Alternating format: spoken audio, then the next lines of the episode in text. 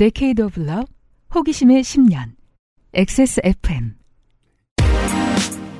거실의 유승균 PD입니다. 제가 영화 메멘토를 좋아하는 이유는 기억을 잃은 사내를 매개로 모든 인간의 평범한 비논리적 악행을 설명해내는 명석함 때문이었습니다. 24년 봄의 팟캐문학관 크리스토퍼 놀란이 메멘토를 세상에 내놓았던 바로 그 해에 등장한 역대 최고의 던전 앤 드래곤 멀티버스 작품을 다룹니다. 24년 2월 네 번째 주에 그것은 알기 싫답니다.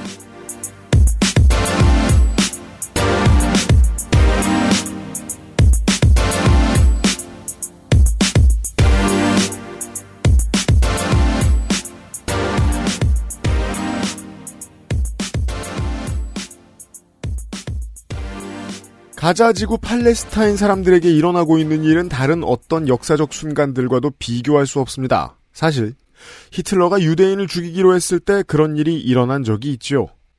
제가 한 말이 아니고 브라질의 룰라 대통령이 한 말입니다. 룰라는 이전 임기 때 그러했듯 계속해서 국제사회에 큰 영향을 끼치고 있습니다. 이에 대해 이스라엘을 모독했다느니 하면서 네타냐후 총리가 날뛰고 있는 이야기는 말씀 안 드려도 예상 가능한 것입니다.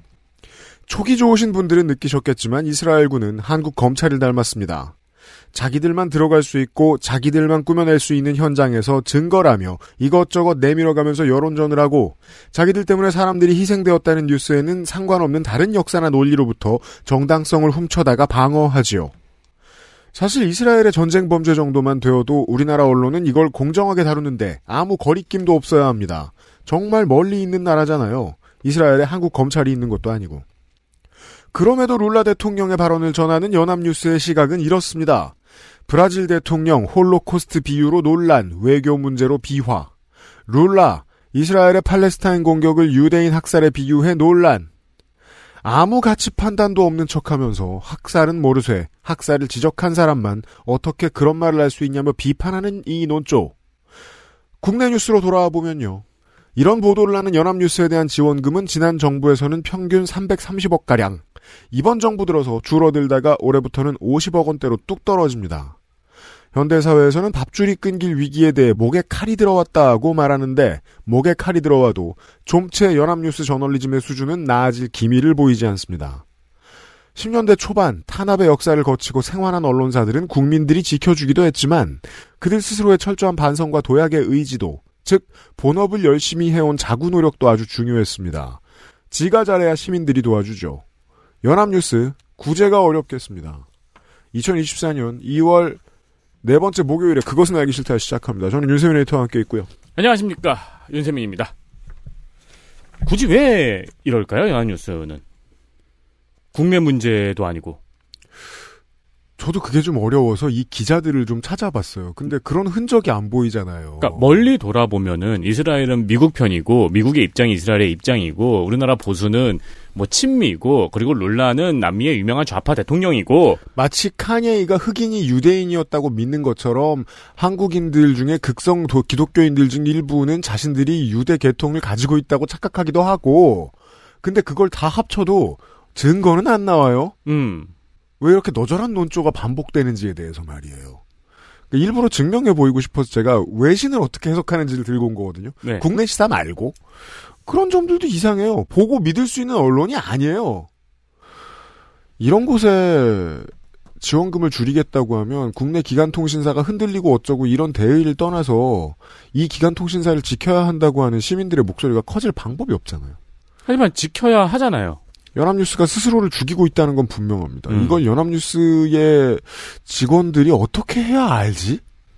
잘 모르는 것 같아서 말이죠. 음. 네. 사실 YTN에 대해서도 그 잔소리를 하고 싶은데 YTN은 일단 대투쟁이라도 열심히 했고 이번 과정에서 네. 심지어 노조는 이걸 법정투쟁으로까지 끌고 갔는데 연합뉴스는 무슨 법적인 액션도 안 하고 노동조합이 뭘 하는지도 모르겠고 구성원들이 저널리즘적으로 각성을 했는가 그런 것도 전혀 없고 신기해서 말이에요. 자 어, 이번 주 시사 얘기 여기까지입니다. 다다음 주부터는 이제 그 알실이 그 어느 때보다도 시사 프로가 되는 시간이 찾아옵니다. 그렇죠. 네. 그, 지금 참 아이러니해요. 그 아실이 가장 시사 프로그램 다운 모습을 보이는 시간인데, 어, 출연진들의 머릿속에선 시사가 없어져요. 그렇죠. 한달 동안. 그렇죠. 예, 그냥 뭐랄까, 발작가의 천변 풍경이랄까? 우리는 막 이삭 죽고 다니고 있죠. 그렇죠. 조개 죽고 다니고 있죠. 어, 차가 뭐네? 어, 이렇게 범죄 봐. 음주운전 봐. 오, 있어요. 죄명 길어. 어, 오, 당적 20개. 막 이러면서. 예. 선거 예능이 기다리고 있습니다. 그 전전주에 그것은 알기 싫답니다. 신춘문예로 꾸며드리죠. 그것은 알기 싫다는 나의 마지막 시도 퍼펙트 25 전화 영어 120년 전통의 덴마크 프리미엄 신바이오틱스 큐비엔 사르락토 프로바이오틱스 한 번만 써본 사람은 없는 빅그린 프리미엄 헤어케어에서 도와주고 있습니다. XSFM입니다. 자체 교사 자격 시험을 통과한 선생님들만 수업을 진행하고 적은 학생 수를 유지해 수업의 질이 떨어지지 않는 전화 영어. Perfect 25.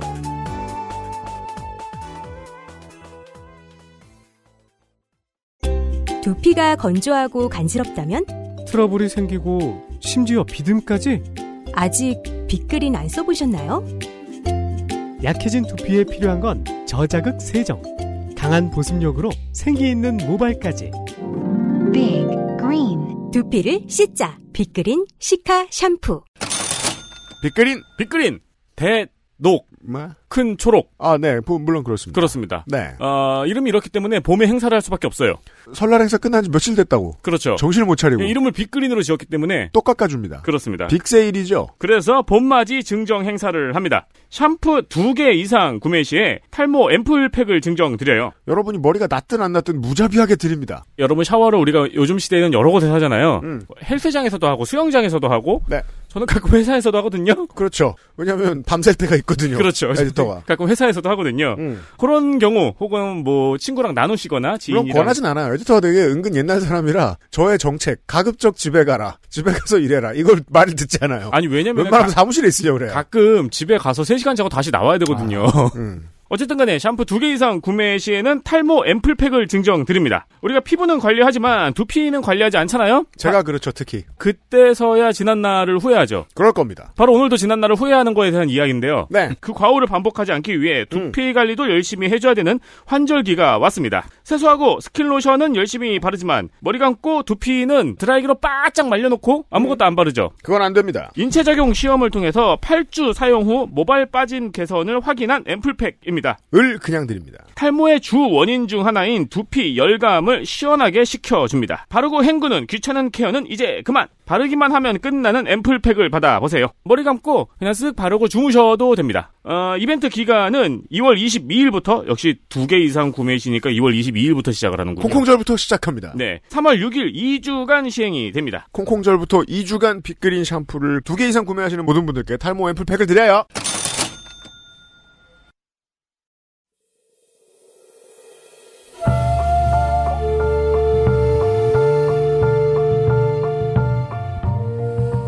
양서를 만나는 시간. 학회 문학관.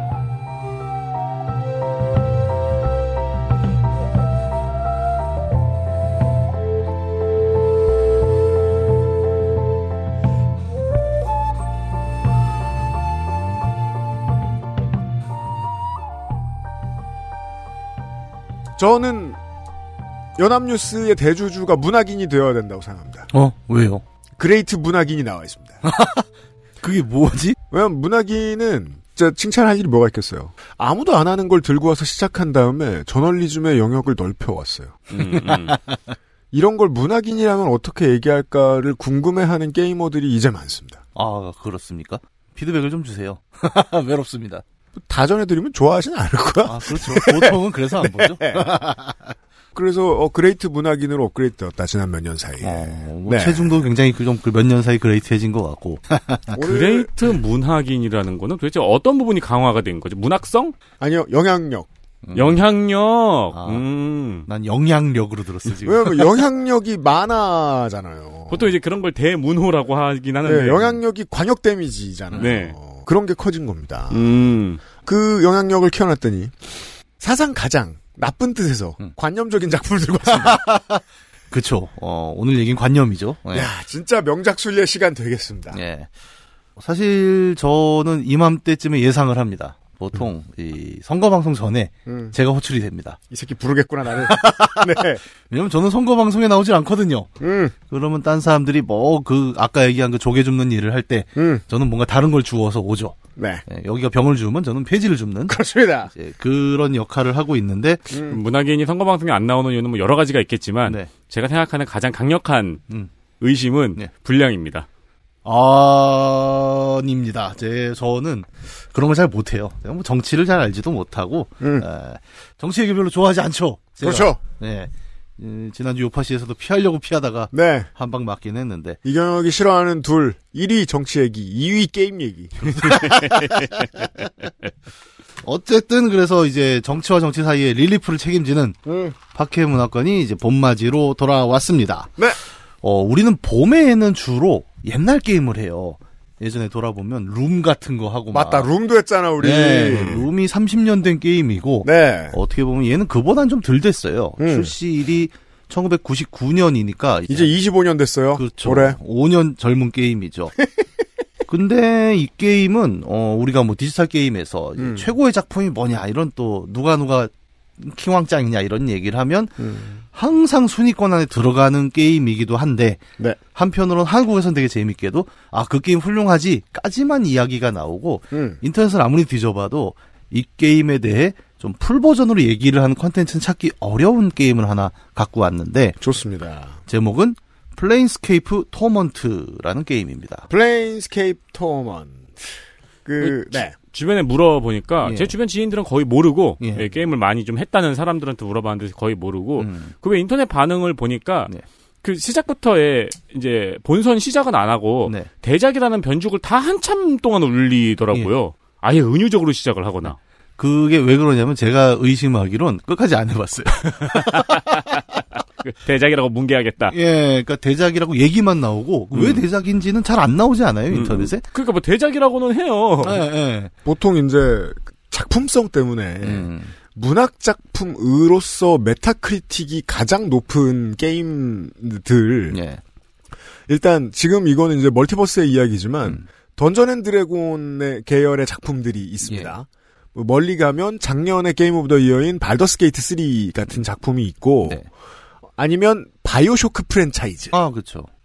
정도 같은 경우만 해도 이제 우리나라 게이머들이 이것의 문학성을 이제 분석하려고 애를 쓴 경우들이 있어요. 음. 근데 안 해보던 사람들이 해가지고 음. 좀빈 구멍들이 좀 있습니다. 그렇죠. 네. 이 게임을 그래서 뭐 제가 이거 갖고 온 건 뭐 해볼 수는 있어요. 스팀에 지금 이제 enhanced 버전이 나왔죠. 네. 음. 그래서 22,000원? 예. 어, 구할 수도 있고 6천 원.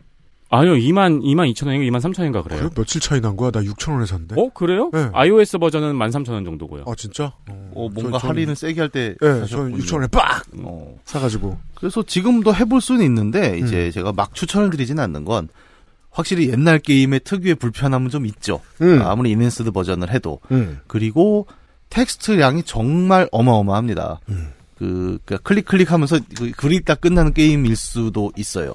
우리가 이 비슷한 게임을 한번 다룬 적이 있습니다. 네. 디스코 엘리시움. 음. 자움의 디스코 엘리시움. 네. 정말 그, 그 게임 해보신 청취자분들이면 이 게임 시작하자마자 느낌 빡 옵니다. 딱 오죠.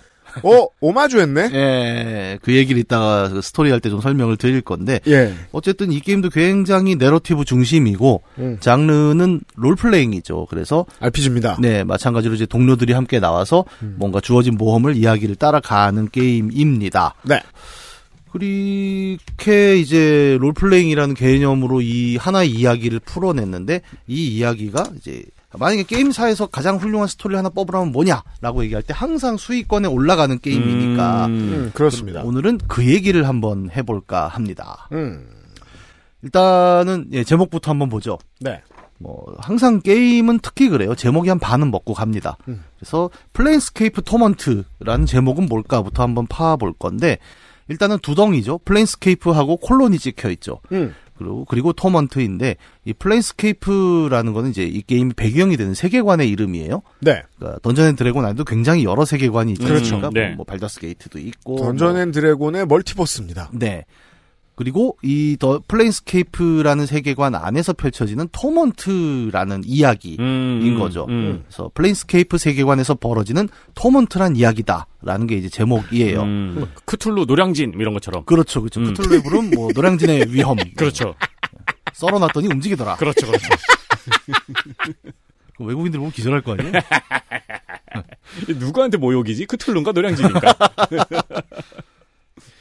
Torment라는 제목이 이제 메인일 텐데 그럼 torment는 뭐냐 이 번역을 찾아보면 이제 우리말로 고통 정도로 번역이 된다고 음. 해요. 네. 근데 이제 육체적인 고통보다 조금 정신적인 고통 이런 걸 가리키는 음. 용어고 어원을 찾아보면 이제 그 고문하다의 torture랑 이제 비슷하죠. 아, 그렇군요. 네네네. 뭔가 그렇게 고통스러운 뭔가인데 아 그럼 이 게임이 어떤 고통에 대한 이야기겠구나까지를 유추해 볼 수 있겠죠.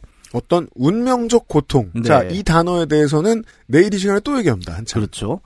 그러면 이제 뒷부분을 알겠어요. 그럼 플레인스케이프는 뭐냐? 이제 이 세계관에 대한 이야기를 앞에 좀 깔고 가봐야 될 것 같습니다. 상대적으로 한국인들이 좀 던전 앤 드래곤 세계관하고 그렇게 친하지는 않은 것 같아요. 그렇죠. 이게 뭐 정식으로 번역된 것도 좀 어, 출시보단 굉장히 늦었고 한국은 예전에도 얘기했지만 이제 TRPG라는 게 네. 거의 PC 통신 시대에 들어와서야 좀 동호회가 생기고 이러니까 길게 잡아도 90년대거든요. 사실 저는 아직도 이제 설명을 아무리 들어도 그 게임이 어떻게 이루어지는지 상상이 안 가요. 한번 해보면 알아요. 사실 아, 내가 사무실에 룰북이 다 있는데 한번 굴려보면 아 여기서 TRPG를 한번 굴려도 재밌긴 하겠다. 언제 성가병 불러가지고 한번 해볼까요? 아 근데 이제 홍성갑 같은 캐릭터는 뭐가 문제냐면 이제 설명을 자꾸 하려 합니다. 아, 그. 너희는 이거 모르지. 내가 여기서 설명을 해줄게로 아. 30분 잡아먹으면 이제 사람들이 텐션을 놓치는 거죠. 아, 네. 재밌게 하려고 만났는데 음. 귀에 피나면 안 되죠. 그래서 홍성갑은 옵저버. 네. 음. 옵저버로 앉혀놓고 음.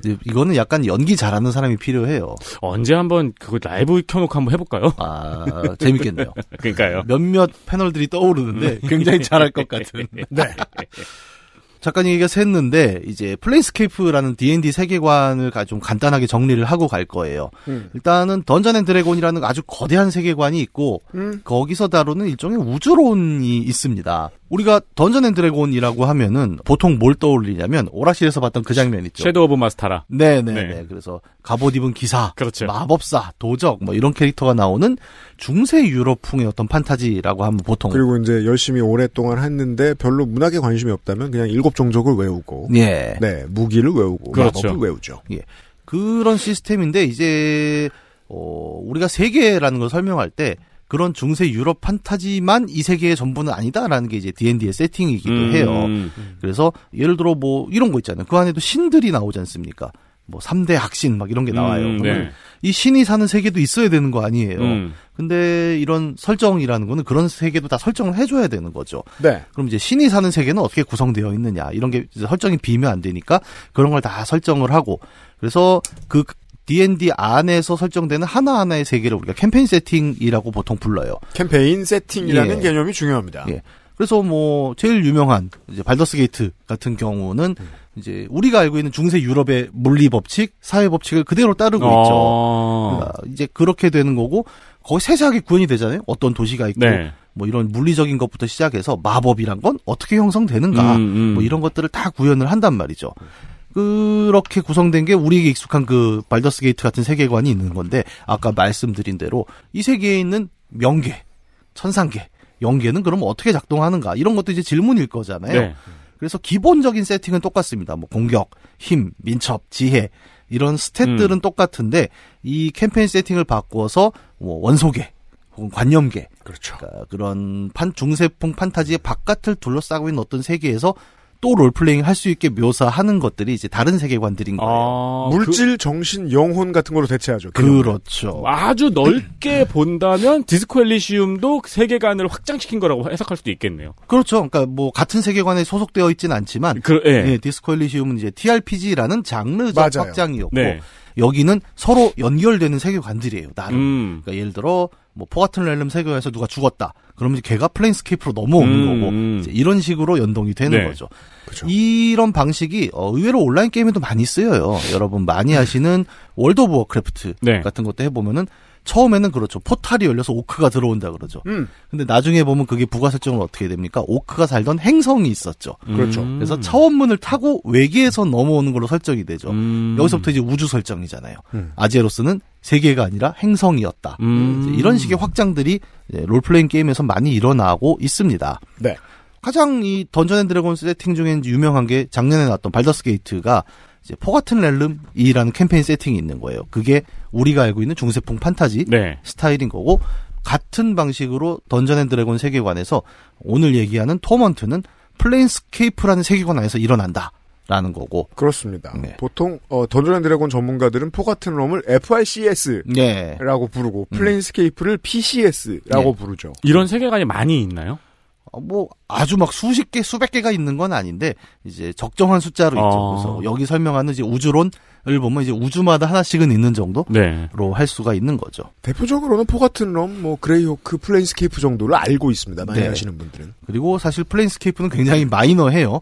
그러니까 이 세계관이 뜬 것도 이 게임이 워낙 대작이 나와서 음. 사람들에게 많이 알려졌다고 볼 수 있어요. 자, 그럼 플레인스케이프는 뭐냐? 이제 아까 잠깐 설명했지만 일종의 비물질계 혹은 관념계에서 벌어지는 이야기를 다루는 캠페인 세팅입니다. 들어보시면 인기 없을 만합니다. 네, 이게 진짜 처음에 접하는 분들은 뭔 소리인지 몰라요. 네. 말 그대로 현실적인 세계였던 포가튼 렐름이 있다면 거기서 관념과 영혼, 비물질들로 구성된 세계가 이 플레인스케이프에서 설명하는 세계들인데 생각만 해도 재미없죠. 네. 음. 기본적으로 어떻게 돼 있냐 이제 아까 얘기한 포가튼 렐름 같은 물질계가 있어요. 네. Material Plane. 네. 이게 세계의 중심이 있어요. 음. 그리고 이 물질계를 둘러싸고 있는 원소계라는 것들이 있는데 음. 이게 뭐냐면 이제 Inner Plane이라고 해서 이제 어 물질계에 영향을 주는 힘과 원소. 예. 네 가지 원소. 우리가 그 땅불 바람 물마음. 그거는 캡틴 플래닛이고 다섯 개. 근데 아니 그것도 가져온 거긴 하니까. 근데 원래는 그 고- 고대 그리스나 뭐 인도 문명 같은 데 이제 사원 소설을 얘기를 하죠. 아, 네. 예. 그 뭐냐? 그 불, 물, 공기, 땅. 음. 이렇게 해서 네 가지 원소 갖고 막 정령 만들고 마법 만들고 하지 않습니까? 음. 이게 포가틀 렐름 안에서도 이 마법들을 쓰잖아요. 왜냐면 그게 상성이 있어가지고 맞춰서 마법을 써야 되니까. 예. 음. 근데 이 맞아요. 마법을 그러면 물질계에서 이 마법들을 어떻게 쓰느냐라고 하면 마법사가 이 물질계에서 원소계의 통로를 연다라는 개념으로 아. 이해를 하는 거죠. 음. 그쵸. 예. 그러니까 우리가 잘 아는 섀도우 오브 미스타라에서도 네. 그 정령이라든가 신을 부르는 마법들이 있잖아요. 그렇죠. 보자우란이라든가. 네. 네. 그게 예를 들어 뭐 Firebolt 쏜다 그러면 그 힘을 원소계, 불 원소계에서 음, 음. 빌려 오는 겁니다. 그게 Inner Plane. 네. Final Strike인가? 네 명이 다 같이 누르면 나가는 마법이 있었잖아요. 저 거기까지는 안 해봤는데. D&D2에서 그게 있어요. 네. 그러면 모든 정령들이 다 등장하는 마법이 있거든요. 어, 친구가 네 명이 있었구나. 그럼요. D&D 되게 사회적인 게임이에요. 음. 그리고 그거 하다가 형들한테 많이 맞아요. 틀리면. 그래서 물질계랑 원소계는 나름 긴밀해요. 그 네. 마법사들이 활개를 치는 곳이니까. 근데 물질계로 이루는 이 네 개의 원소계가 함께 있는 거고. Inner Plane이라는 게 있고요. 네. 그리고 어 이런 물질계랑 소위 말하는 원소계가 융합을 하면서 우리가 알고 있는 판타지 세계가 구성이 되는 거죠. 음. 자, 그럼 물질계, 그 다음에 Inner Plane이 있어요. 그러면 이 물질계 바깥에, Inner Plane의 또 바깥에 존재하는 어떤 새로운 세계가 있는데 이게 Inner Plane에 대비되는 Outer Plane. 영혼들이 있어요. 예. 여기는 뭐냐면 물질에 기반하지 않아요, 존재들이. 음. 영혼과 관념이 이 세계를 구성하는 재료가 됩니다. 음. 그러니까 아주 쉽게 말하면 저승, 영혼의 음, 세계, 그렇죠, 그렇죠. 천국과 지옥이 여기 있는 막 거죠. 이승만도 걸어다니고. 예, 예, 네, 예, 저승만이구나. 그럼 저승이죠. 음. 네. Outer Plane은. 근데 이제 그러면은 실체가 없는 거냐? 그건 또 아닙니다. 아까 원소계 얘기를 잠깐 했죠. 그러면 불의 원소가 이제 중심인 원소계 중에 한 세계가 있겠죠? 음. 거기 주민들은 다 불로 이루어져 있는 거예요. 아, 아, 엘리멘탈! 예, 그렇죠. 그렇죠. 예, 그렇게 돼 있는 것처럼 이 영혼 관념이 중심이 된 세계에는 구성의 재료 자체가 이제 영혼과 관념이라는 거죠. 그, 거기 이제 주민 중에 한 명이 누가 밑에서 파이어볼 쏘면 아우씨! 이러면서 갔다 오고. 예, 그렇죠, 그렇죠, 네. 그렇죠. 그렇죠. 그런 식으로 구성이 되어 있어서 뭐 실체가 없는 건 아니고 관념이 곧 실체가 되는 세계라고 이해를 하시는 게 편합니다. 네. 어, 그래서 여기도 막 사람들이 막 걸어 다니고 도시도 있고 음. 자기들끼리 싸우기도 하고 또 죽기도 합니다. 음? 뭐 죽으면 또 다른 차원으로 가는 거죠. 아. 이제 그런 곳이 이제 outer plane이에요. 네. 그래서 outer plane은 실제로 보면은 이제 천사와 악마들도 살고 있고 예를 들어 여기서 천사와 악마는 이름이 좀 바뀌어요. 그러니까 타나리와 바테주라고 이름이 바뀌는데 아. 어, 이게 재밌는 게 약간의 현실 역사가 좀 개입을 하는 부분이 있습니다. 대략 Dungeon and Dragon이 70년대 부터 나오기 시작을 하는데 네. 80년대 정도의 이제 큰 인기를 얻으면서 어, 공격을 받아요. 이 세계관이 보수 기독교로부터. 아 다, 다른 다른 세력이 예, 아니고 예, 다른 종교가. 근데 왜 공격을 하냐면 어, 안 잊혀진 Realm에서 공격을 해요. Forgotten 아니, Realm. 저는 공격을 받는다고 하시길래 옆에 다른 종족이 공격을 아, 했다는 그러니까. 건줄 알았는데 아, 다른 종족일 수도 있죠. 종족이긴 하네요. 네, 십자군이 쳐들어오네요. 예. 왜 공격을 당하냐면 이제 D&D 세계관에서 종교 설정이 있지 않습니까? 네. 근데 여기는 유일신이 아닙니다. 그죠? 그죠. 음, 그렇죠. 여러 개의 신들이 있고 그럴 수밖에 없잖아요. 예, 심지어 어, 스탯이 좋으면 신과 싸워볼 수도 있죠. 네. 신을 거역할 수도 있고 또 음. 세계관 자체가 뭐 선, 악, 혼돈을 자기가 골라서 할 수 있잖아요. 음. 그러다 보니까 이게 매우 비윤리적이다. 그러니까 음. 기독교 윤리와는 상극이 되고 이건 문제가 있다라는 이제 지적들을 받게 됩니다. 미국에서 북미에서요. 네네. 그러다가 1980년대에 실제로 일어난 살인 사건이 하나 있었는데 이제 리스폰스타인 살인 사건이라는 게 있어요. 네. 근데 이 어떤 대저택에 사는 부자인데 이 사람이 죽었는데 알고 보니 뭐 저기 사위였던 대학생이 오. 모의를 해서 죽였다고 하는데 문제는 이 모의를 하는 과정이 TRPG 세팅을 하려 모인 그룹에서 시작이 됐다. 라는 게 이제 한번 문제가 된 적이 있습니다. 그래서 뭐 우리도 비슷한 역사를 겪었지만 그렇죠. 이런 일이 한번 벌어지면 이제 TRPG가 사람을 죽였다. 음. 뭐 이런 식의 이야기가 나오겠지요. 그렇죠. 근데 죽어도 맥주집에서 모의를 했다고 맥주를 금지하진 않죠. 그러니까 고스톱을 금지하고 다 해줘. 예. 네. 그래서 TRPG가 사람을 망친다. 막 이런 얘기들을 하기 시작하니까 TRPG 쪽 이제 Dungeon and Dragon을 만든 Sword Coast사에서는 아 이거를 어쨌든 폭우가 내리면 잠깐 피해야 되지 음, 않을까 음. 그러면서 그렇죠. 세계관을 조금 어, 정돈을 하자라는 이제 준비를 하게 되는데 그러면서 나오는 게 이제 Planescape에 어느 정도 영향을 주게 됩니다. 아, 좀 더 물질계를 벗어난 세계를 만들어냅니다. 그렇죠. 이러면 조금 피할 수 있으니까. 아예 아예 허구 쪽으로 더 돌려놓는 거군요. 뭐 세계관 원래도 자체를. 허구이긴 한데. 원래도 허구인데 요걸 가지고 저런 인간이 있을 줄은 몰랐는데 음. 있으니까 아예 더 환상의 세계로 갖다 놓자. 그래서 제가 시사를 어떻게 해야 이번 주에 안 하지라고 궁리해가지고 문학인한테 문의했더니 들고 온 게 이 게임이 된 거예요. 음. 오늘은 관념 얘기만 할 겁니다. 이유도 맞네요. 이 세계관이 생겨난 이유도 똑같네요. 그래서 이제 기독교로부터 공격을 받다 보니까 천사와 악마라는 말이 빠져요. 여기서부터는. 네. 그래서 천사 대신 아시몬, 데몬 대신 타나리, 그다음 에 데몬하고 데빌이 있죠 또. 음. 이 둘이 달라요. 음. 그러니까 하나는 질서악, 하나는 혼돈악 정도로 생각하시면 그렇습니다. 되는데. demon과 devil은 달라요. 예, 예. 그래서 바테주, devil은 바테주로 나오게 되고 이러면서 관념의 존재들. 우리가 아주 쉽게 생각하면 천사와 악마가 사는 그 천상계, 음. Diablo 기준의 그 천상계가 그렇죠. 어, Planescape라는 영혼들의 세계로 정리가 되기 시작을 맞아요. 아까부터 합니다. Diablo랑 비슷하다는 생각을 했어요. 예, 예. 혹은 네. 조금 더 쉽게 설명하자면 네. 드래곤볼에서 계왕신이 사는 어, 그렇죠. 예. 천상계. 네, 그렇죠. 그러니까 이게 TRPG 이전의 젊은 친구들을 현혹시키던 문학 작품에서부터 이 세계관은 면면이 내려져 오고 있다고 봐야겠죠. 네. 그 매니아들이 D&D 세계관에 천착하는 이유도 그렇습니다. 가장 오래된 유서 깊은 원형이기 때문이에요. 이 환타지에. 음.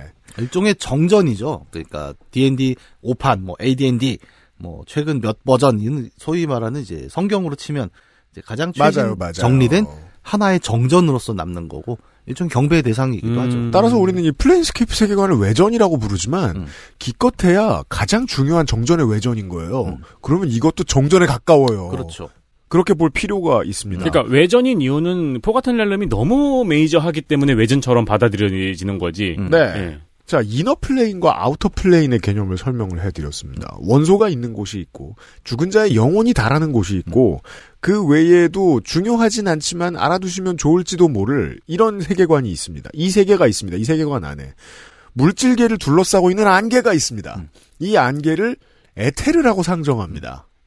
약간 설명하기 어려운 건 다 에테르죠. 이 말. 네. 그래서 ethereal plane이 있어요. 음. 이건 Disco Elysium에도 오마주가 되죠. 그렇죠. 바다가 점점 안개로 가득 그, 그 뭐라 차고 그랬는데. 있다. 그 건널 수 없는 바다가 이제 그 에테르로 가득 찬 네. 어떤 그런 상황이었죠. 물질계가 닫히고 있다는 음. 설정인 음. 거예요.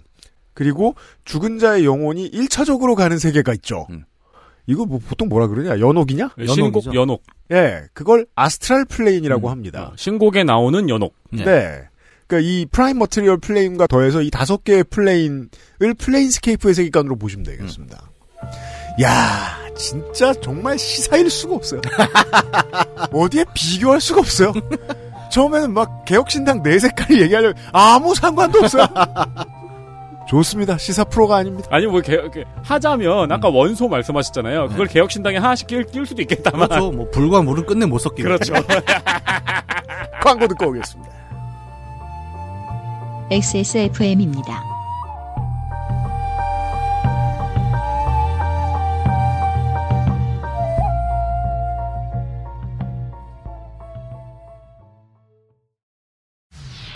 생체 이용률이 높은 rTG 오메가3 혈행 건강엔 QBN. 제조원 주식회사 한국 CNS팜 유통판매원 주식회사 헬릭스미스. 병풀 추출물 70%, 비오틴, 판테놀, 4가지 과일 추출물. 이 모든 걸 하나로. Big Green 시카 샴푸. Big Green. 중건성용 탈모 샴푸 Big Green 시카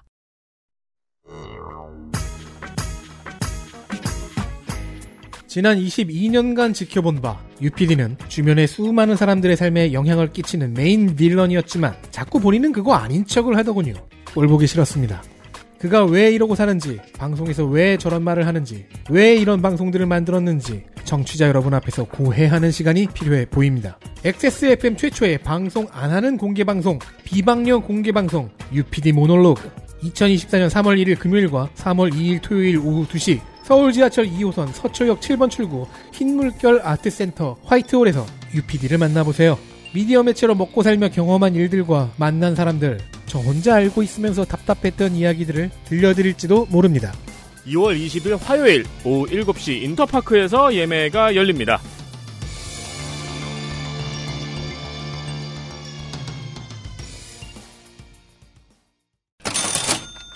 지금 한번 저희가 녹음하고 있는 시간에 맞춰서 제가 지금 인터파크에 들어갑니다.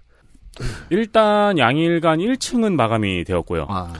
금요일은 현재 매진이지만 뭐 취소하시는 분들이 있을 수 있고 어, 취소표가 계속 나, 그러니까 이분들이 서로 새로 고치면서 서로 자리를 자기들끼리 바꾸고 있어요. 아. 지금 예매 시가 시작 17시간 경과한 상황이고요. 토요일 좌석이 남아 있습니다. 제가 장사꾼의 입장에서 말씀드렸죠. 다시 한번.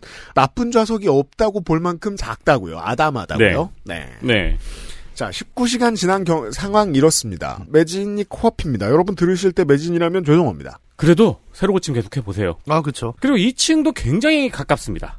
네. 발코니도 가깝고요. 네. 비방용 공개 방송이라는 의미는 저희가 한 번도 제대로 설명을 안 드렸을 수도 있겠어요. 음. 방송되지 않습니다. 그렇습니다. 그 인스타에서 댓글 다시는 분들이 와서 저를 비방하겠다. 그런데 뭐 맘대로 하세요. 방송 안 될 거예요. 그렇죠. 이 공개 방송 네. 내용은 방송이 되지 않습니다. 어. 그럴 만한 이유가 있겠죠. 저도 모릅니다만. 네. 네. 뭐, 뭐 누구 욕을 한다든지 뭐 그러겠죠.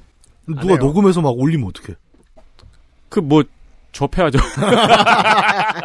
누구 욕 안 해요. UPD 모놀로그. 오실 분들께 당부를 드리자면은 아무 선물도 받지 못하셨다면은 불운한 정도가 아니고 바보라고 합니다. 그렇습니다. 다 챙겨 가세요. 이 위험한 문장은 제가 쓴 게 아닙니다, 여러분. 제가 썼습니다. 네. 관객 여러분 선물 일단 전원에게 요즘 치약을 드리고요. 네. 또한 전원에게 QBN 면역 밸런스 앤 달의 추출물 스틱을 드립니다. 전원에게 드릴 선물 또 있습니다. 그리고 사장 돈으로 만들 Decade of Love 스티커도 드립니다. 여행 가방 및 노트북용 되겠습니다. 저희 회사에서 만드는 첫 스티커죠. 그렇죠. 요거는 이번 공개 방송에서 처음으로 나눠드리게 되고요. 네. 올 여름 요파시에서도 네, 나눠드릴 예정입니다. 공개 방송 또 있거든요, 여름에. 그렇습니다. 그리고 추첨을 통해서 평산네이처의 진경옥 선물 세트, Answer Nineteen의 화장품 세트, 델리라이트 맥주 효모와 혈당 그리고 다이어트, 빅그린 샴푸, 빅그린 바디워시, 빅그린 바디로션을 추첨을 통해 드릴 예정입니다. 그날 오시는 분들께 드립니다. 그리고 xsfm.gmail.com으로 이번 공개 방송에 소개될 이야기를 보내주신 분들께 요것 때문에 요즘 저희 메일함이 난리도 아니에요. 어휴, 깜짝 놀랐어요. 나 네. 출근해서 보고서. 네, 저- 저는 메일함 잘못 연 줄 알았어요. 근데 고마워요, 고마워요. 너무 네. 감사드립니다. 네. 제가 며칠 동안 되게 중대장이 됐었어요. 여러분에게 실망했었죠. 너무 얌전한 질문만 오는 거야. 정말 정말 아주 밀착한 몇 회에서 왜 이런 말씀하셨어요? 이런 것도 좋아요. 막 던져주세요. 실제로 막 던지고 계시고요, 지금. 네. 어, 이 선정되신 분들께는 진경옥 선물 세트, 퍼펙트 25가 들리는 플레이스테이션 5 디지털 에디션, 그리고 컴스테이션이 드리는 로지텍 G72로 키보드. 아, 이게 그 구름 모양의 손목 보호대가 같이 오거든요. 아, 그래요? 아, 죽여줍니다. 아. 음, 네. 그리고 29데이즈가 드리는 29데이즈 6만 원 상품권, 그리고 앤서 19 화장품 세트, 데일리라이트 맥주 효모와 혈당 그리고 다이어트, 빅그린 선물 세트 중 복수를 선물로 드립니다. 아이고, 제가 안 적었네요. 산엔삼의 그냥 산양삼 선물 세트도. 산엔삼에 산삼도 드립니다. 그렇습니다. 질문만 잘하면 싱을 봐요. 그렇습니다. 질문만 잘하시면 플스도, 키보드도, 산삼도 갑니다. 그리고 반복돼서 지금 오는 질문이 있습니다. 1부와 2부의 내용이 다른지 문의하는 질문이 굉장히 많아요. 다릅니다. 아, 하지만 둘 다 올라고? 조금 다릅니다. 그러니까 이미 둘 다 예매를 하셨다는 분들이 계신데 어. 다른 줄 알고 근데 같은지 다른지 문의해서 같다면 하나를 취소하시겠다고. 음. 전문가의 권유. 이틀을 다 오셔도 될 만큼의 다양한 이야기는 아닙니다. 음. 구성이 조금 다를 뿐입니다. 그러니까 내가 돈도 안 아깝고 시간도 안 아까워서 두 번 보겠다라고 하시는 극히 소수의 분만을 위한 서비스고 엄청난 차이는 없습니다. 음, 그럼 이렇게 내용은 똑같은데 네. 구성이 약간 다르다. 네, 그렇습니다. 제가 신고 나오는 신발만 다르겠죠. 예, 그러려니 하세요. 음. 네, 그냥 놓치는 이야기가 있을까봐 걱정되시는 거면 하루만 오셔도 됩니다. 부탁드리겠습니다. 저는 일단 마음을 놓았습니다. 마음을 로아스 웰 혈당 그리고 다이어트. 그 하루가 지금 그래도 매진에 24시간 정도는 소요되잖아요. 음. 이 정도면 욕을 크게 먹지 않거든요. 이게 후디처럼 막 1시간 컷 이러면 음. 진짜 개욕 먹는데 하루 24시간 정도 그리고 어, 지난 목동에서 했었던 500회 공개 방송을 이미 1시간 만에 뛰어넘어 가지고 음. 예, 티켓 판매가 감사드립니다. 감사드립니다. 어, 여러분 들으시는 시간에 자리가 남아 있을지 모르겠습니다. 적은 자리가 남아 있고 모두 great seat다. 인터파크에 들러 주십시오. XSFM25 gmail.com으로 메일 보내주시고요. 인터파크에서 XSFM이라고 검색하셔도 뜹니다. 저 달력도 줄까?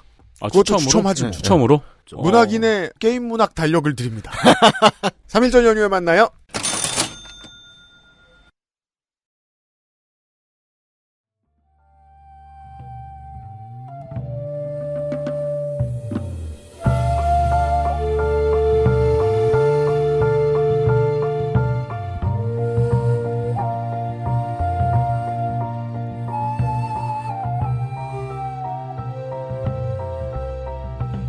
던전 앤 드래곤의 캠페인 세팅에 대해서 간단하게나마 설명을 드려보았고 플레인스케이프에 대해서도 설명을 해드렸습니다. 던전 앤 드래곤의 캠페인 세팅은 주로 주물질계의 모험이지요. 네. 그리고 다른 plane에서의 모험 때문에 만들어진 플레인스케이프라는 게 있습니다. 지옥, 연옥, 천국 등등등. 그렇죠. 되게 많고 어, 어떻게 보면 플레인스케이프라는 건 하나의 거대한 우주죠. 일종의 판타지 물리학이라고 해야 될까요? 음. 우리도 그렇잖아요. 지구에선 못 느끼는 뭐 암흑 물질이 있기도 하고 네. 저 멀리 어딘가에 블랙홀이 있다. 뭐 이런 정도의 이야기를 하는데 여기서도 일종의 그런 설정이에요. 그러니까 사람들이 사는 세계는 여전히 중세 유럽풍 판타지지만 맞아요. 그 밖에 저 너머에 어딘가에는 이런 것들이 있다. 음. 이런 설정을 하고 있는 거죠. 인류의 느린 진보를 이해하는 게 도움이 됩니다. 음. 자, 옛날 시대에, 중세 시대에 똑똑한 사람들은 천동설 이 뭔지 아직 잘 몰랐기 때문에, 음. 지동설이 뭔지 몰랐기 때문에, 그냥 기독교하고 싸웠어요. 예. 기독교하고 싸우는 진보가 앞으로 나가는 것을 가까이서 보여주면, 그건 알고 보면 천동설의 세계예요. 네. 지동설이 뭔지 모르거든. 음. 그러면은, 지구 바깥으로 나가야 그 다음 세계관을 알 수 있잖아요. 그러는 데까지 인류는 한 4, 500년을 더 써요. 음. 던전 앤 드래곤의 포가튼 렐름 세계관에서 던전 앤 드래곤의 원래 세계관에서 플레인스케이프로 넘어오면서 이제 지동설이 됩니다. 예. 멀리서 그리고, 쳐다보죠. 어, 이 설명도 물질계를. 사실 이 게임의 주제와 마찬가지로 이것이 절대적인 진리라고 보기도 어려워요. 우리가 아직 뭘 모르는지 모르거든. 예. 아, 이 세계의 사람들이 생각하는 우주란 이런 것이다. 네. 정도로. 그러니까 결국 어, 과학이라는 것도 그렇지 않습니까? 패러다임이라고 하죠. 그러니까 지금 시대의 지식으로 우리가 세상을 보고 체계화시킨 게 어떻게 보면 우리가 갖고 있는 지식이라는 거고 음. 이 던전 앤 드래곤 세계관에서 보는 우주와 차원이란 건 이런 것이다. 그리고 그 안에서 이제 이야기를 할 수 있게 세팅된 게 음. 플레인스케이프인 거고 그럽니다. 그 플레인스케이프의 우주관은 그래서 영어로는 어 Great Wheel이라는 개념, 그러니까 거대한 바퀴로 어, 설명이 네. 돼요. 음. 그래서 아까 얘기한 주 물질계가 제일 가운데 있고 그걸 둘러싼 원소계가 있고 그 바깥에 outer plane이라는 이제 쫙 그것들이 돌아가고 그러니까 일종의 거대한 바퀴처럼 돌아가는 게 이 우주인 거죠. 바퀴가 우주예요. 네. 그래서 그 outer plane이라는 건 어떻게 보면 이 바퀴의 가장 바깥쪽인 거예요. 네. 그러니까 일종의 도넛 같은 형태라고 음. 보시면 되죠. 바퀴 바퀴의 제일 바깥 부분. 네. 거기에 또 여러 개의 세계들이 있는 겁니다. outer plane에도. 근데 이 여러 개의 세계에서 가장 중심이 되는 어 하나의 땅이 있는데 그게 아웃랜드라는 아웃랜드. 곳이고 이것도 이제 물리적으로는 설명이 쉽지가 않은 게 그러니까 아까 그 도넛 모양으로 쫙 펼쳐져 있다 그랬죠. 네. 그러면 이 모든 outer plane의 각각의 세계들에서 등거리에 있는 한 지점에 이 아웃랜드가 존재를 한다는 거예요. 아, 3차원으로는 설명하기가 힘드네요. 예, 그러면 중심지 아니야? 라고 생각하지만 중심지는 inner plane이잖아요. 예, 물질계라고 아까 분명히 네. 얘기했는데 근데 그것도 아닌 어딘가의 등거리 지점에 하나가 딱 아웃랜드가 있다라고 음. 해서 요걸 이해하시려면 약간 그런 거 생각하시면 좋아요. 에셔 그림 있죠. 음? 에셔라고 왜 그 맨날 말도 안 되는 그림 그리는 아. 화가 있잖아요. 예, 예. 계단 이렇게 무한으로 올라가는 그렇죠, 막 그렇죠, 그렇죠, 그렇죠. 거기 보면 말이 안 되는 그림인데 그림은 나와 있지 않습니까? 그러니까 음. 이 아웃랜드라는 도시도 약간 그런 의미예요. 아, 등거리로 저는 돼 있다. 인천 같은 건 줄 알았어요. 인천은 왜요? 인천은 인천에서 어디를 가도 1시간 반이거든요. 인천에서 일본을 가도 1시간 반이고요. 음. 인천에서 서울을 가도 1시간 반이고 아, 그러네. 심지어 인천에서 인천을 가도 1시간 반이에요. 아, 그렇습니다. 등거리 도시. 네. 아, 그렇구나. 네. 어, 인천이 시길이라는가? 하여튼. 네. 아웃랜드라는 도시, 그 지역의 가장 중심이 이제 거의 이 outer plane의 수도라고 할 수 있는 시길이라는 도시가 있는 거죠. 음. 시길. 예. 이 묘사를 보면 되게 재밌는 게 outer plane의 한가운데, 아까 얘기한 그 등거리 지점에 아웃랜드가 있고 그 아웃랜드의 중심에 가보면 무한대의 높이를 가진 산봉우리가 있는데 그 위에 떠 있다는 거예요. 어. 그래서 제가 에셔 얘기를 하는 게 어. 이게 말로는 설명이 되는데 어떤 그림으로 설명하기 참 어려운 어떤 개념인 거죠. 그러네요. 근데 우리가 이 쿵푸 팬더네 집.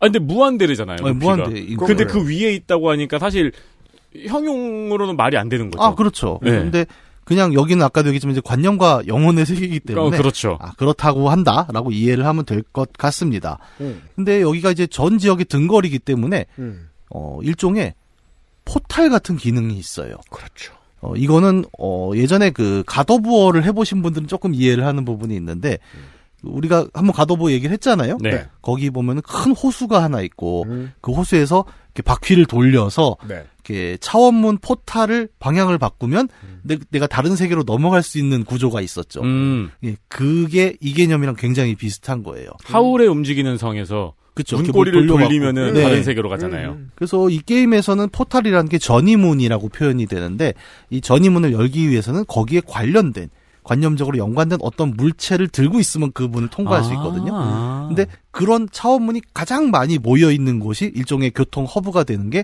이 시길이라는 도시입니다. 아. 앨런 웨이크 2의 똑딱이죠. 네, 그렇습니다. 네. 굉장히 많이 쓰여요, 이 개념은. 음. 왜냐하면 게임으로 구현하기 편하기 때문입니다. 아, 그렇죠. 고속터미널 네, 문만 열면 바꾸면 되니까 음. 뒤에만. 로딩만 좀 기다리면 네, 그럼 영종도가 맞죠. 네. 그러네. 음. 명실상부 아시아의 허브. 네. 그런 시길이라는 배경이기 때문에 이 도시는 굉장히 북적이고요. 음. 어, 최대의 도시고 어, 뭐 교통 요지가 다 그렇지만 음. 그리고 굉장히 번화합니다. 실제 게임 안에서 만나보면 음. 그 맞아요. 조, 조악한 그래픽 속에서 굉장히 번화한 어떤 상황을 보여주려고 하죠. 재밌네요. 연옥의 수도. 네, 맞아요. 그런 그렇죠. 느낌이 맞아요, 맞아요. 음. 그리고 이 도시를 지배하는 인물은 이제 고통의 여인, Lady of Pain이라고 불리는 사람이 있어요. 고통 여사님 네. 근데 실제 성별이 여성인지도 아무도 모르고 알 수 없어요. 네, 이 사람이 실제로 뭘 하는지도 아무도 모르고 네. 다만 이 사람은 그게 있습니다. 누가 이렇게 댐비면 음. 죽이거나 음. 아니면 자기가 만든 영혼의 미궁이라는 게 있죠. 그렇죠. 거기다 그냥 가둬놓을 수 있는 굉장히 강력한 힘을 갖고 있는데 음. 그러면서 동시에 본인은 이 시길 밖을 나갈 수가 없는 존재입니다. 음. 그러니까 한편으로는 대단한 권력자면서 그 도시 안에 영원히 갇혀 있을 수밖에 없는 그런 이제 배경 설정이 있어요. 맞습니다. 그래서 어, 플레이어가 한번 중간에 만나볼 수도 있죠. 물론 좋으면 이제 제가 플레이해본 바로는 technically 못 나가는 건지 안 나가는 건지 알 수는 알 없지만 수가 없어요. 안 나가는 건 분명합니다. 예. 네. 요 정도까지를 우리가 이제 기본 배경으로 깔고 음. 이제 토먼트라는 본 스토리 얘기를 좀 해보도록 하지요. 네. 이제부터 이야기입니다. 자, 게임을 처음 시작하면 어 되게 섬뜩한 동영상과 함께 그 시체 안치소의 그 일하는 분이 시체를 하나 싣고 가죠. 그 차가운 아, 베드에다가. 그 이 시절 동영상 오랜만에 봐서 반갑더라고요. 네, 그 특유의 톤이 있지 않습니까? 네, 네. 간단한 동영상입니다. 네. 그러니까 뭔가 남자가 주인공인 것도 알겠고 음. 남자 인생이 잘 안 풀려요. 네. 잘 풀리면 죽나 봐요. 시체한시소에 못 오죠. 못 네. 그리고 시체 안치소에 죽어서 왔나 봐요. 네. 네. 시체가 이렇게 와서 세워놓고 그 사람은 나갔는데 이 시체가 일어나죠. 음? 벌떡 일어나고 뭐 자기 주변을 보니까 자기 어 나 죽었나 보네. 근데 깨어났네. 그것도 이상한데 음. 좀 있다가 옆에 해골이 하나 이렇게 둥둥둥 떠더니 이봐 대장 이렇게 음. 말을 걸죠. 그죠. 음. 해- 여기서 해골은 그냥 그 두개골과 네. 턱을 네. 뜻합니다. 정말 어, 해골이 떠다녀요. 네, 머리로만 이루어진 해골이 떠다니죠. 네, 심지어 얘는 나중에 전투할 때 보면 이빨로 깨물죠 막. 그렇죠. 그 무기가- 무기를 가지고 있습니다. 네.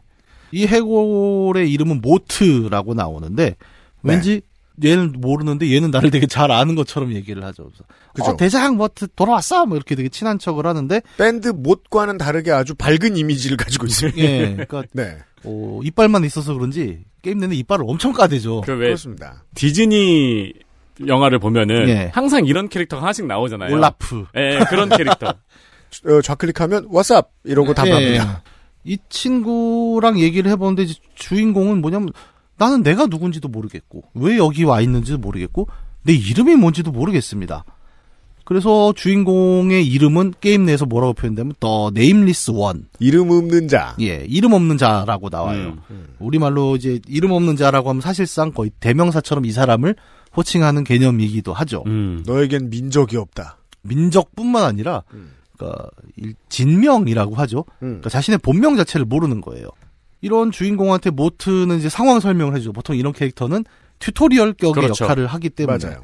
그래서 주인공이 되게 재밌는 게 어, 등에 문신이 엄청 적혀 있습니다. 네. 근데 자기 상황에 대한 약간 묘사가 있는 거예요. 아, 문신에. 근데 그거를 좀 보기 싫게 여기다 손등에 적거나 배에다 적지 등에다 적으면은. 그 같은 해에 나왔던 메멘토에서는 보이는 데 적잖아요. 왜냐면 네. 그건 자기가 적으니까. 음. 아니면 소우 시리즈에서는 그걸 알아봐야 돼서 자기 등가죽을 잘라냈거나. 음, 음. 등에다 적은 사람 중에는 저거 있죠. 그 우리 마이클 스코필드가 있죠. 아, 그렇죠.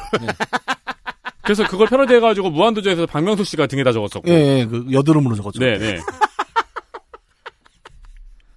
이 문신으로 적는다는 건 지금 말씀하신 대로 사실 많은 분들은 메멘토라는 영화에서 그렇죠. 떠올리는 게 있는데 이 두 개가 되게 거의 비슷한 시기에 나오긴 하거든요. 네.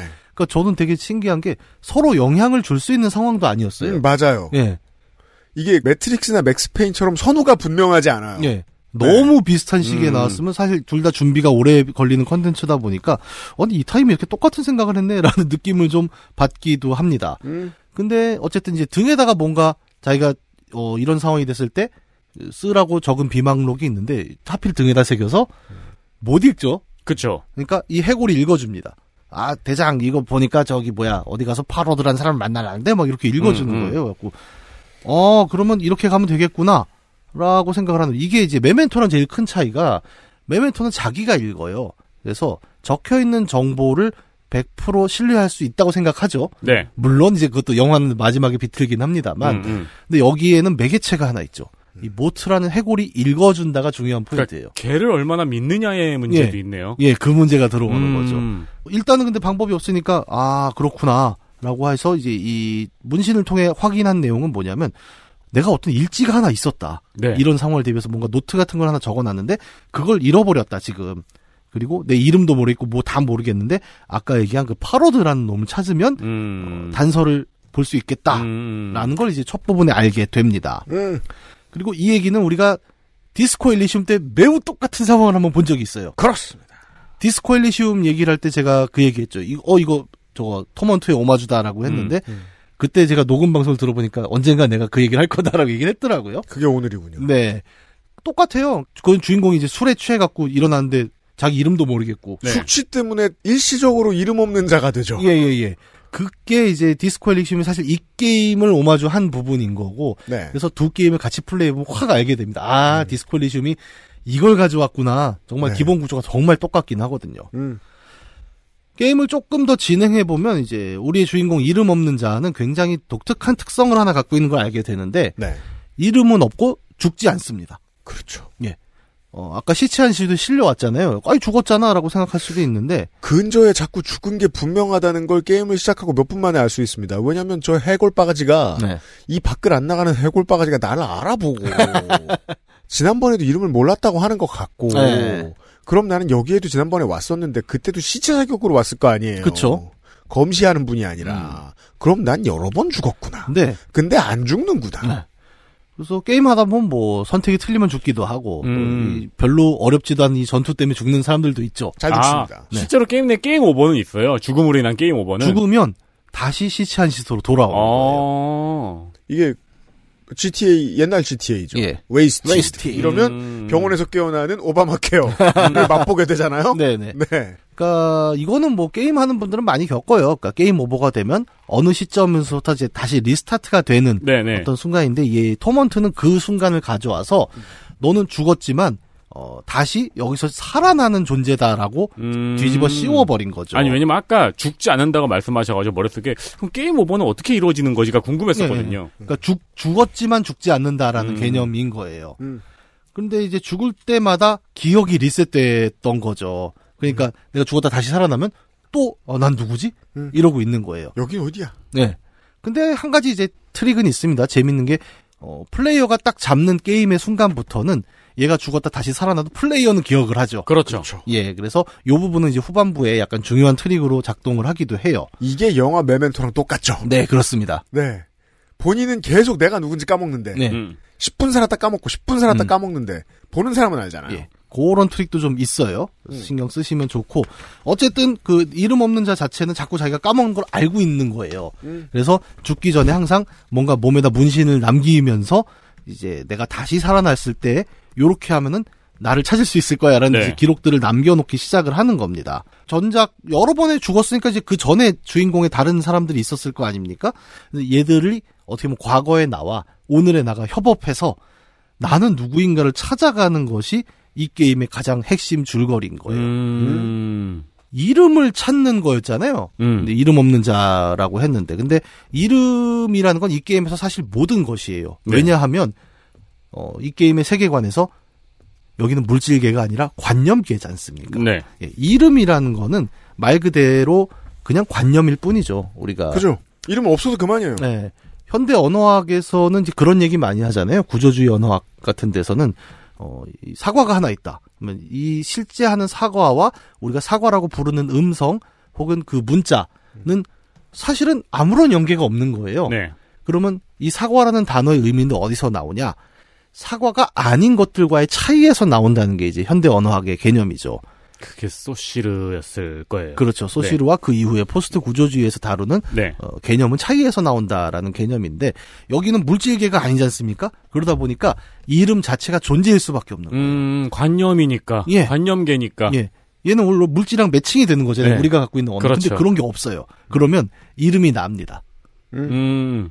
그 개념이기 때문에 이름을 잃었다는 건 사실은 자기 자신을 잃었다는 얘기가 돼버리는 거죠. 관념거에서 이름을 잃었다 그러면 존재하는 게 맞는 것일까부터 물어봐야 되는. 네. 이 우주에 존재하지 않는 일종의 오류가 돼버리는 거죠. 어. 맞아요. 음.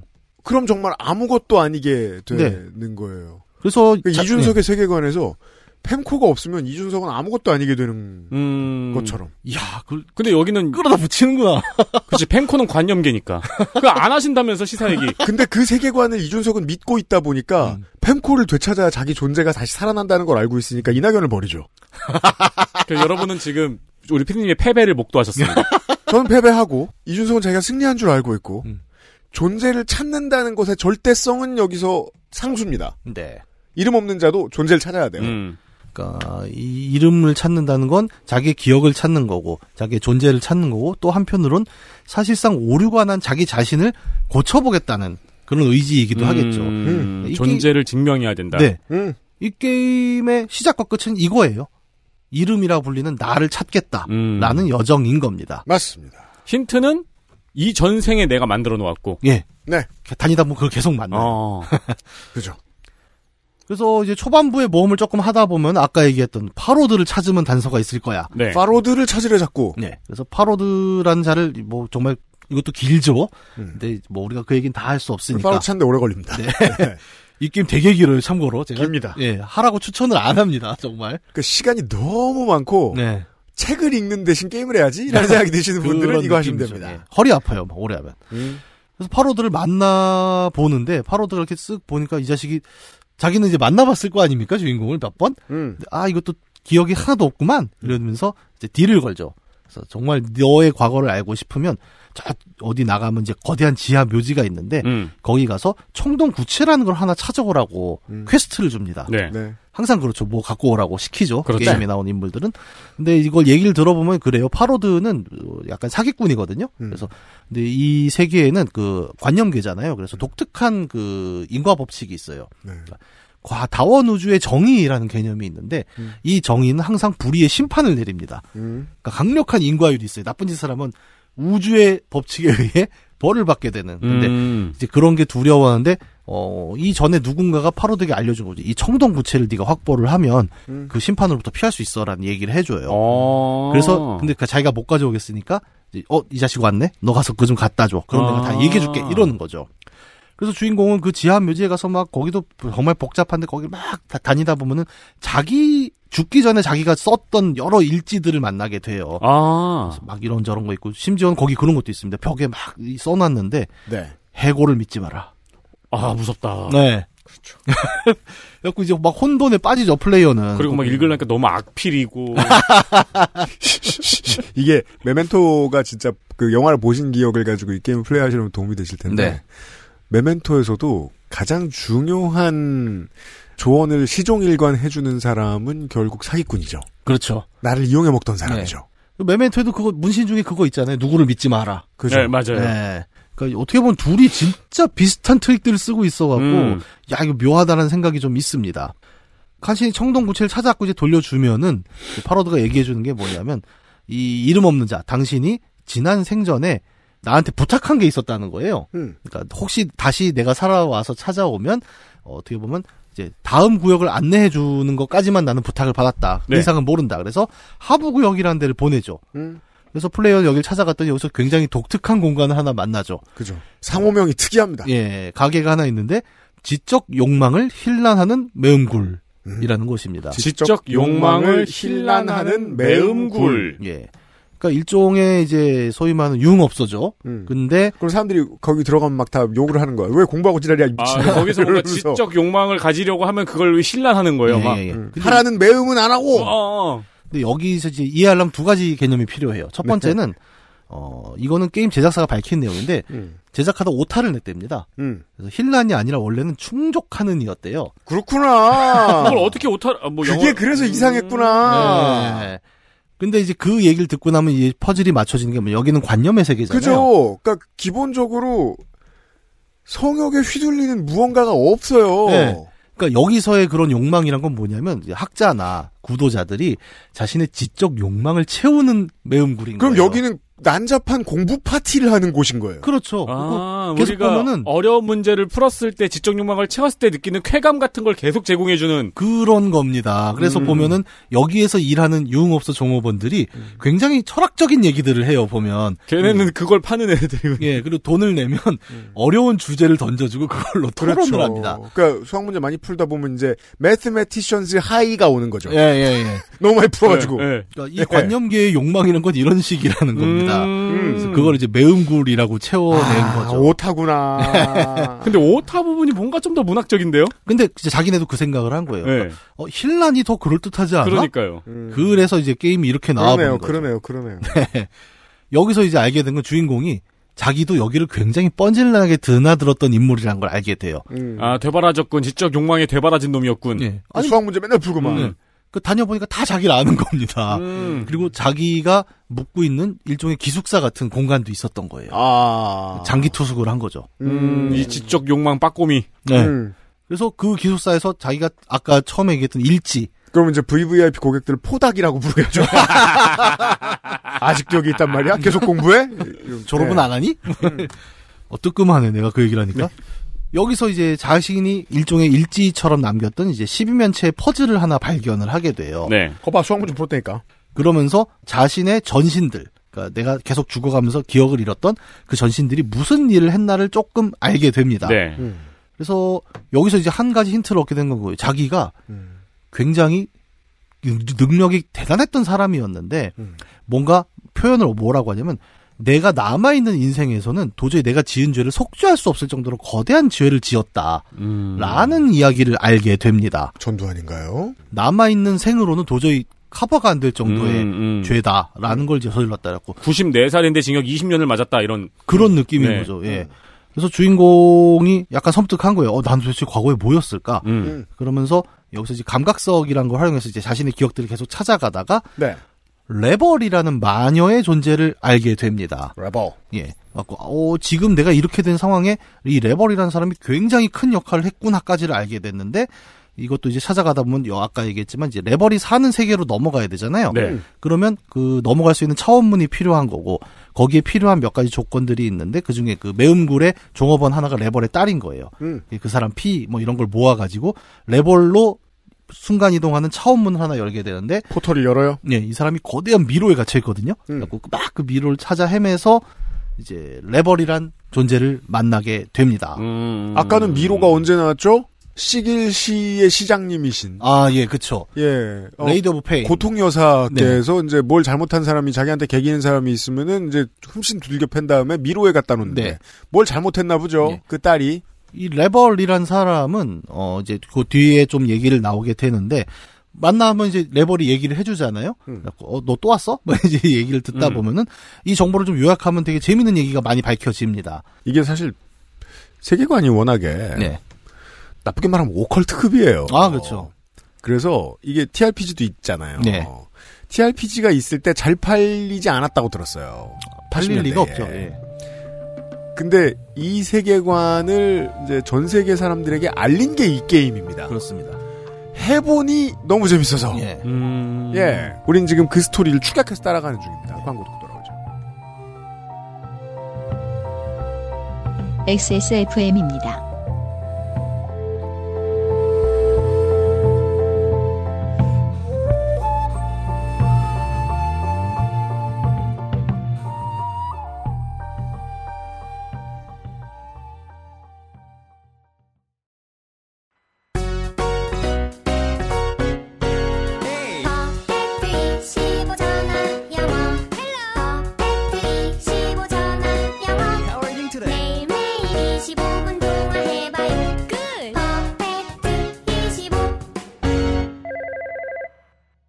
건강기능식품 광고입니다. 100억 균주? 기본, 프리미엄 덴마크산? 기본, 제로 칼로리? 기본. 기본은 충분하다. 이제는 맛있게. 눈꽃처럼 사르르. 프리미엄 유산균. 큐비엔 사르락토. 제조원 비포단 유통판매원 주식회사 헬릭스미스.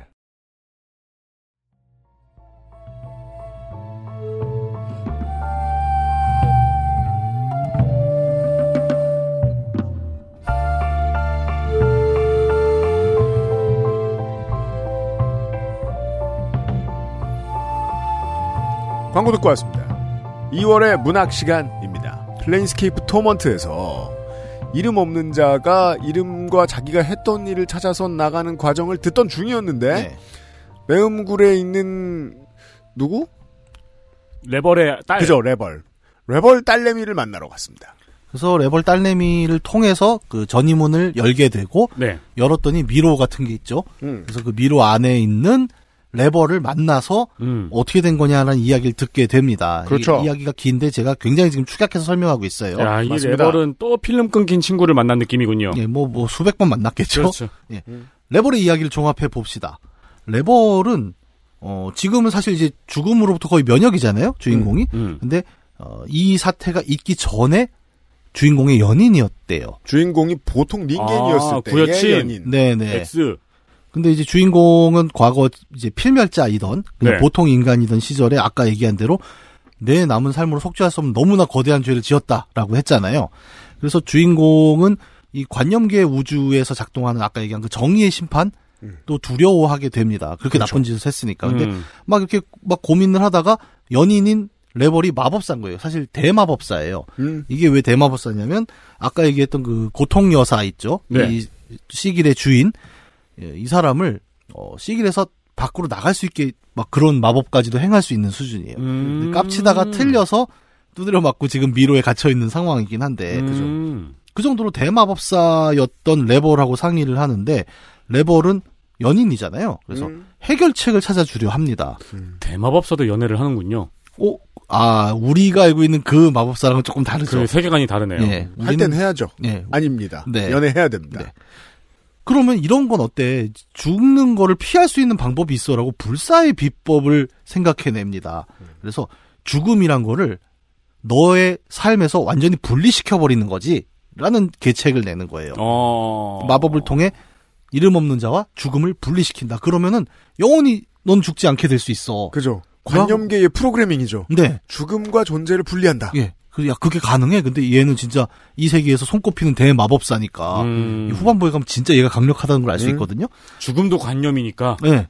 그거를 넘어설 수 있는 마법이 가능해? 하다가 이제 둘이 그 시험을 하게 됩니다. 네. 그래서 마법을 걸었는데 정말로 불사가 된 것 같아요. 그래서 이렇게 되면 어떻습니까? 모든 시전은 테스트가 필요하죠. 그래서 레벌이 주인공을 죽여봅니다. 그렇죠. 실패했으면 어쩌려고. 근데 아니 이건 마치 최초의 권총 발명가가 동료를 쏴본 거잖아. 동료가 아니죠. 배우자. 그렇죠.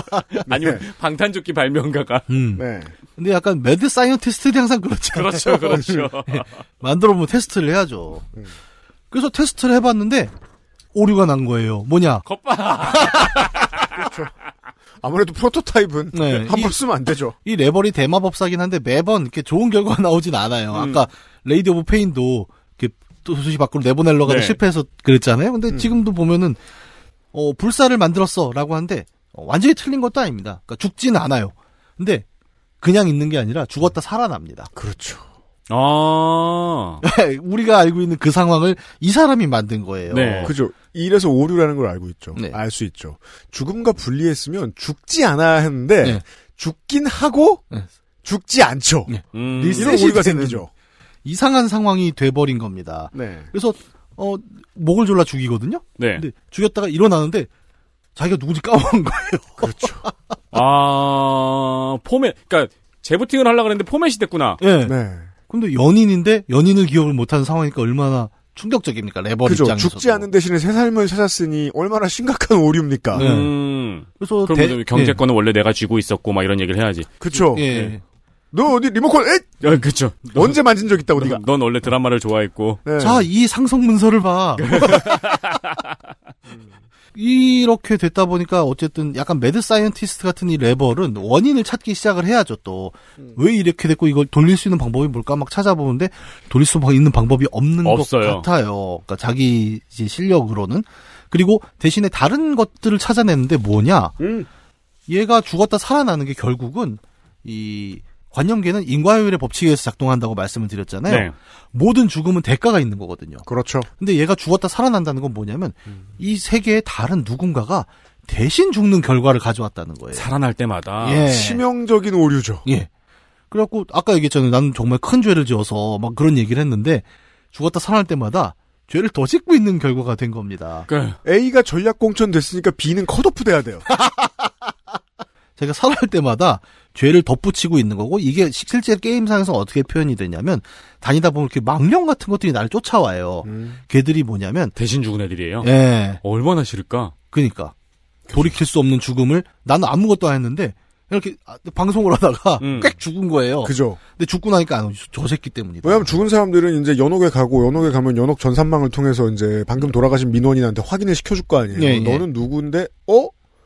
왜 네가 너 죽었어? 딴 놈이 죽었는데 네가 죽었네? 음. 그럼 딴 놈은 누구고? 어디에 계신다? 음. 소재지도 알려주고 그러니까 이게 그러니까 이제 플레이어를 계속 쫓아다니는 어떤 적들이 사적 제재를 가러 다니죠. 예, 여기에 생겨버리는 거죠. 네.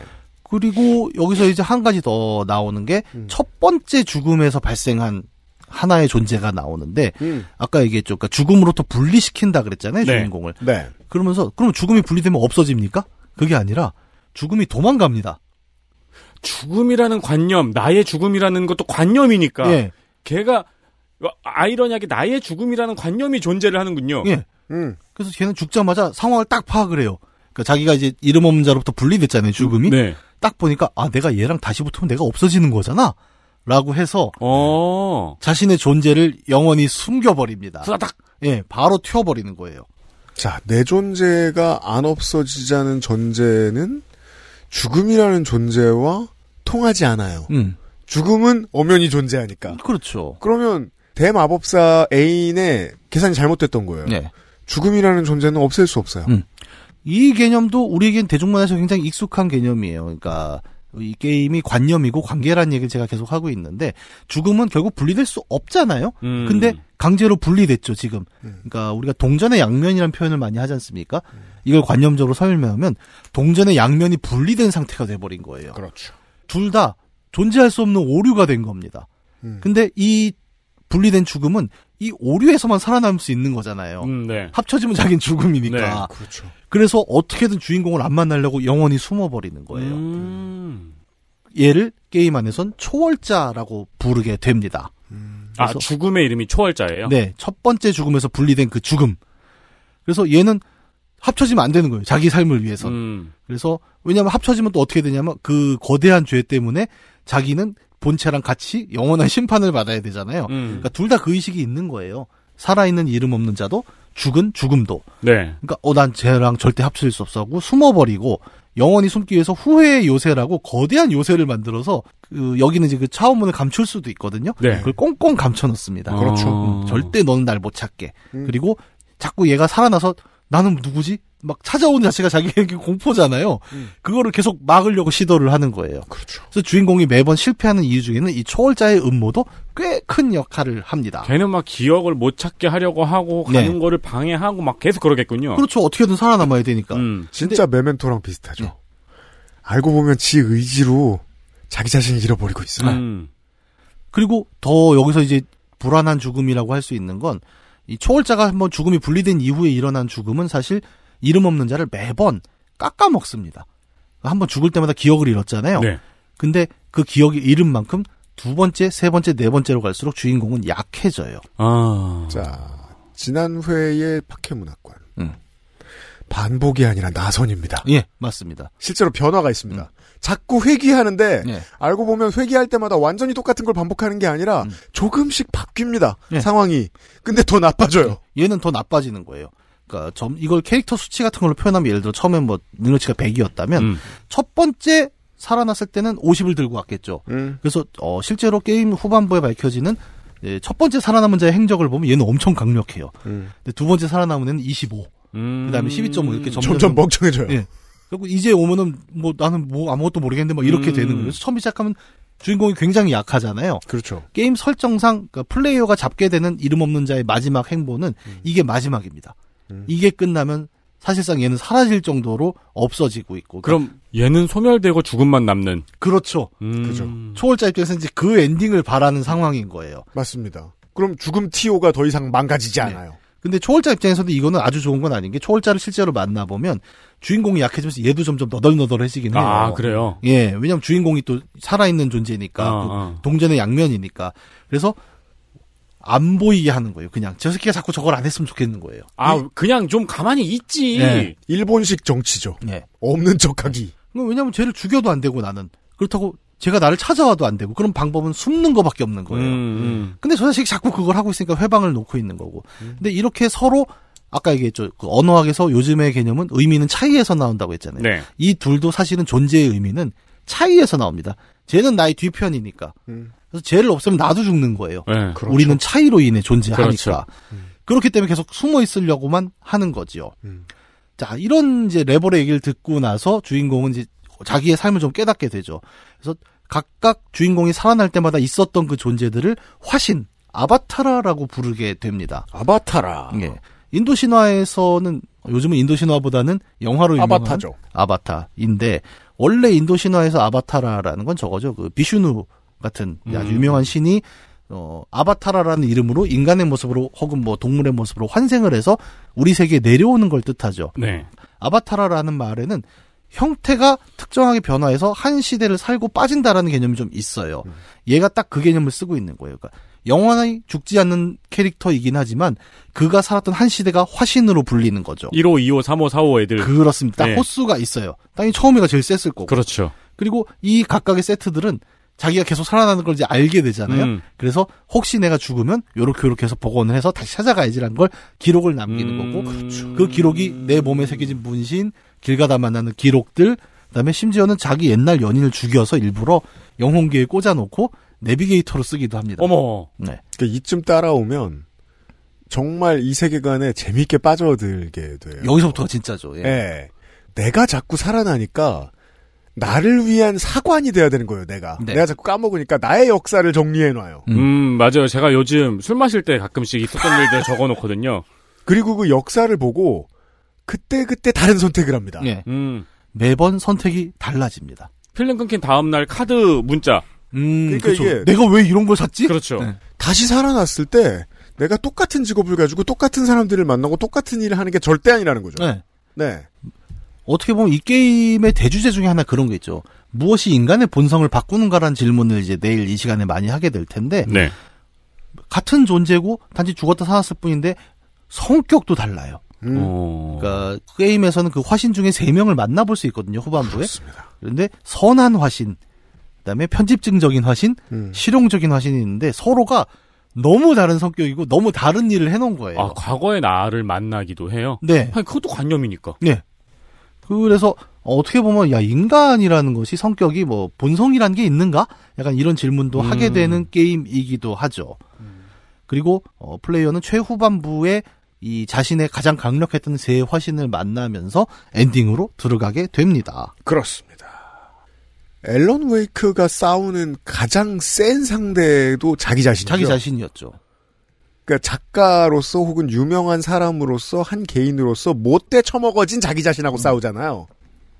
오늘은 전통이 시장과 문화에 끼치는 영향이 전 좀 중요하게 느껴지는 게 던전 앤 드래곤 세계관의 게임을 게이머들이 높이 사는 이유도 그렇고 그 후대의 게임들 중에 스토리라인이 탄탄한 게임들이 주로 여기에서 온 것들을 많이 가져가다 쓰는 이유들도 그렇고 전통이 달래 생긴 게 아니다. 예. 아니 가깝게는 이 분리된 동전의 양면이라는 개념이 영화 쪽으로 굉장히 크게 나온 게 다크나이트예요. 네. 음. 그러니까 조커가 그 얘기를 하잖아요. 네. 난 너를 죽일 수가 없다. 왜냐하면 너의 존재로부터 내가 있기 때문에. 음. 그리고 그 얘기를 곱씹던 우리 배트맨이 마지막에 깨닫죠. 나는 쟤를 죽일 수 없구나. 아, 그쵸. 네. 그러니까 어떻게 보면 그 분리된 동전의 양면이라는 게 뭐 토먼트도 있지만 굉장히 많은 장르, 많은 매체에서 변주가 되고 있고 사실은 우리 안에도 있잖아요. 음. 그러니까 내가 아침에 일찍 일어나서 운동을 할 수 있는 이유는 게으른 나와 싸워 이겼기 때문이기도 하거든요. 그리고 내가 운동을 하겠다는 필요성을 느낀 이유는 네. 어제 게을렀기 때문이에요. 아 그러니까요. 예. 결국은 이 차이에서 자아가 나온다는 거죠. 그렇죠. 예. 더 배트맨이 마지막 장면을 통해서 그런 말을 하고 싶어해요. 조커가 싫고 조커랑 상대해야 된다는 이유만으로 너무 많이 변화한 자신을 벗어나기 위해서 갑자기 시민활동가로 변하려는 듯한 모습을 보여주죠. 예. 순환이 아니라 나선이 되기 위해서 애를 쓰는 거예요. 근데 그조차 한계를 내포하고 있다는 사실을 영화의 마지막 장면을 통해 보여줘요. 결국 조커가 되지 않기 위해 하는 노력이거든요. 예. 훌륭한 문학 작품들은 이렇게 이 구조를 충분히 꿰뚫고 있는 작품들입니다. 네. 플레인스케이프 토먼트 이야기가 좀 많이 퍼졌으면 좋겠습니다. 내일 좀 더 해보겠습니다. 내일 이 시간에 다시 돌아오겠습니다. 문학인 하고 윤세민 에디터하고 유승균 PD였습니다. 그것은 알기 싫다요. 감사합니다. 감사합니다. XSFM입니다. I D W K